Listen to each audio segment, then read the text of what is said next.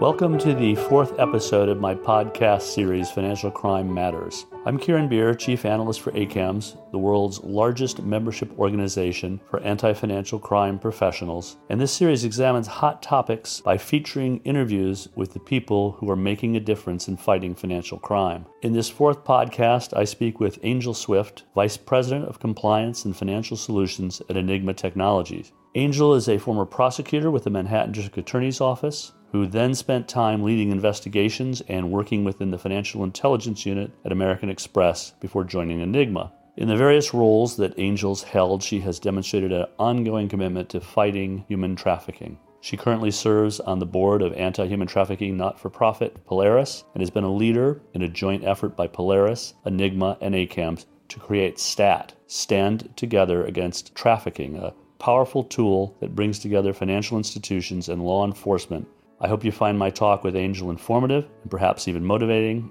and that you subscribe to our podcast series on SoundCloud or iTunes because financial crime matters to me and to you. Here we go.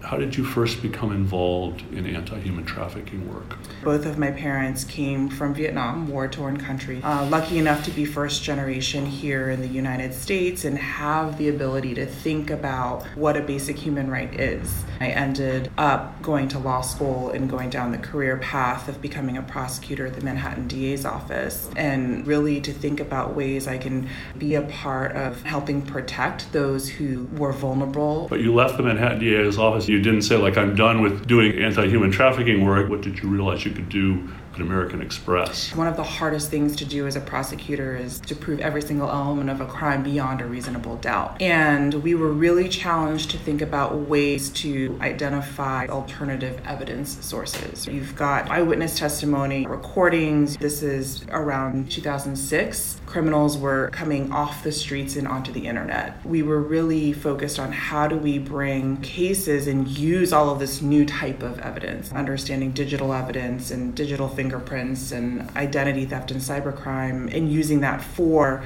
prosecuting sex crimes. Mm-hmm. Data is really the center of my investigative mindset. Mm-hmm. And it's the one thing that I'm extremely passionate about because it is evidence in my mind. And something banks have a lot of. And something banks have a ton of. They just don't know how to use it. How to use it. Right. We're talking about this heinous crime. Mm-hmm. For background, what are we talking about in, in terms, terms, of numbers and people involved worldwide? The International Labor Organization, the ILO, has given the number that everybody is quoting these days, and of course, everything is an estimate. But the current numbers are that there are an estimated 40.3 million people trapped in modern day slavery, and 15.4 million of those are a product of forced marriage. So 24.9 is the population of people that we are talking about in terms of forced labor. So, thinking worldwide, Australia has 25 million people. So, if we're just talking about the 24.9 in forced labor, not accounting for the forced marriage component, that's about the size of Australia. We're here to talk about STAT, standing together against trafficking. The core of every anti money laundering program is the ability to detect suspicious behavior, and obviously, human trafficking trafficking activity is one of those types of suspicious behaviors that financial institutions are trying to detect. The best way is to understand how human trafficking actually looks. So, what types of transaction records, what types of interactions should financial institutions be looking at? That is probably the hardest part of any AML program is how do I know what to look for? And literally you hear needle in the haystack all the time. And it truly is typologies is a big word for our people in yes. the AML AML world exactly. and the anti-financial crime world. And everyone is trying to understand how do I identify a typology, and the way that I define that is a pattern of behavior that's indicative of any criminal behavior within your customer set. And the way the industry goes about doing that is going to conferences and educating themselves, participating in public-private working groups with law enforcement, nonprofit organizations, and just understanding as much as they possibly can about the crime and then translating that into how that would look in numbers, in columns and rows. There have been many efforts throughout the years with law enforcement and financial institutions working together to do just that. Law enforcement coming out and saying, We've identified a ring of brothels that were being housed within nail salons. Attached to that is an apartment complex, and they'll come in and they'll say, We've seen that amounts usually range from $25 to $250, and they'll come through and talk to you about very specific details.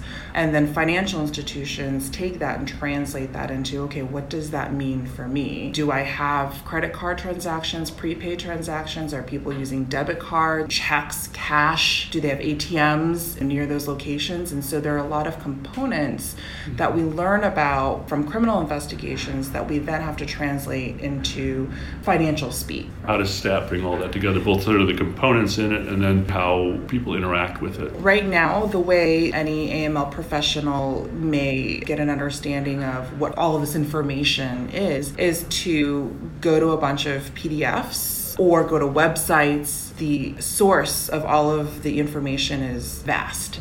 So STAT seeks to bring together all of the information in all of its different sources and organize it into one place. So a user would come into STAT, log in, and then they're walked through a, a search experience, an explore experience, as we're mm-hmm. calling it, to choose and look for the indicators or typologies that are most relevant to them. So if I am a credit card company, I can go in and click on credit card typologies, and all of the t- typologies related to credit cards would appear. And so it's meant to facilitate a financial institution looking for information that is specific and relevant to them. And if I have certain kinds of clients that I think represent a high risk business, yes, sort of we've categorized and organized all of the typologies in a variety of ways. The first and foremost being by product, the next is by impacted industry. And so Polaris, which is a nonprofit organization that we've partnered with quite closely, very focused on gathering data to help inform the world so that people can do something about trafficking. They've mapped 25 different types of human trafficking. Those 25 different types map back to industries. And so it, within our platform are those 25 industries, such as hospitality, travel, and so on. So you mentioned Polaris. Talk a little bit about some of the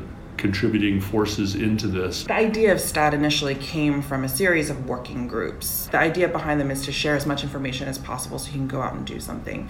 The problem is that different people go to different working groups and all of the information kind of becomes very filtered. During one of these working groups that involved ACAMS and Polaris and a number of financial institutions, the idea kind of came about that we are in a world of Facebook, we're in a world of Amazon, we're in a world of LinkedIn, where there's so much data that these technology companies have to do something with that data? And why couldn't we figure out a way within the anti-trafficking space for financial crimes? Why couldn't we figure out a way to share this information in a much easier format? And so that requires expertise from law enforcement industry technology as well as nonprofit organizations. We had really the right people around the table in one place to definitively launch the stat initiative Right. And we have not only Polaris and ACAMS, but also 15 financial institutions who have officially signed up for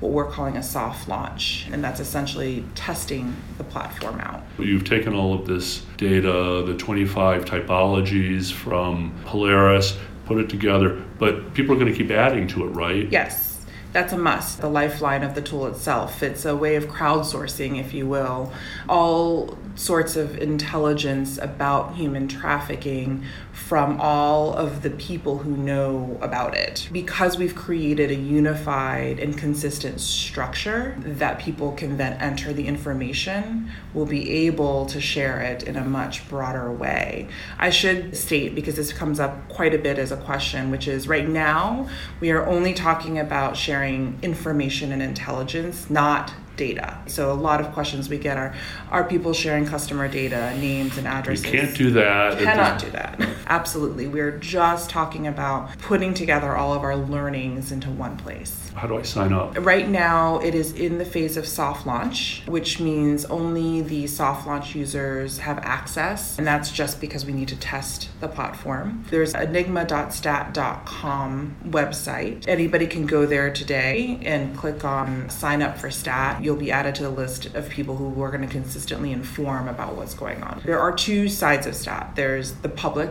side, which has public information and anybody can access it, and that's open today. The other side of it is the very specific typologies and indicators that we're talking about that have been curated by financial institutions and law enforcement. And that is only accessible to people who've gone through a vetting process. I'm a hotel clerk someplace and I'm seeing weird behavior. If I go online, I might find information from STAT that helps me identify that, yes, in fact, I'm seeing trafficking of some Yes, kind. the entire platform, the core mission is really to be a symbol of how strong collaboration can be. The criminals are operating in a very coordinated and collaborative, in a bad way.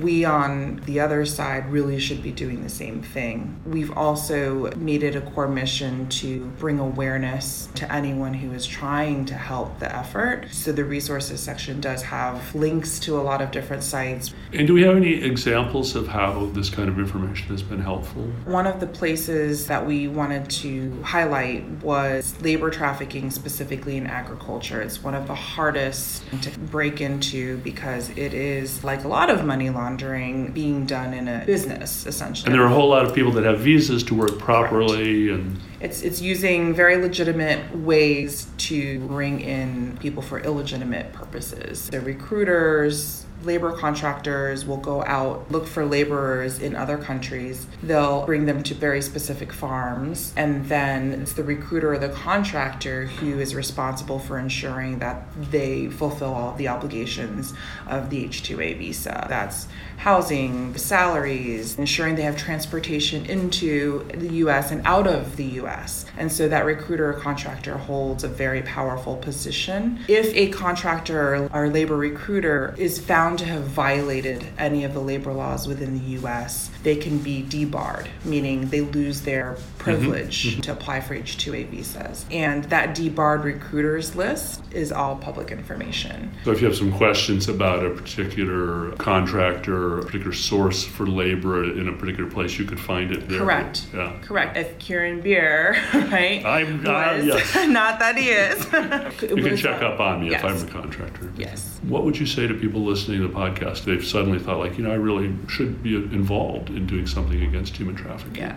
I think the easiest step one is to educate yourself. And so that's the other function of the public side of STAT. Go to the site and read, but even more, go to the site and sign up just to be much more aware. We are in a society where the core reason behind human trafficking is that there's some level of either acceptance unknowingly or just unawareness. And I think that if more people know, then more people can do something about it. First, become aware.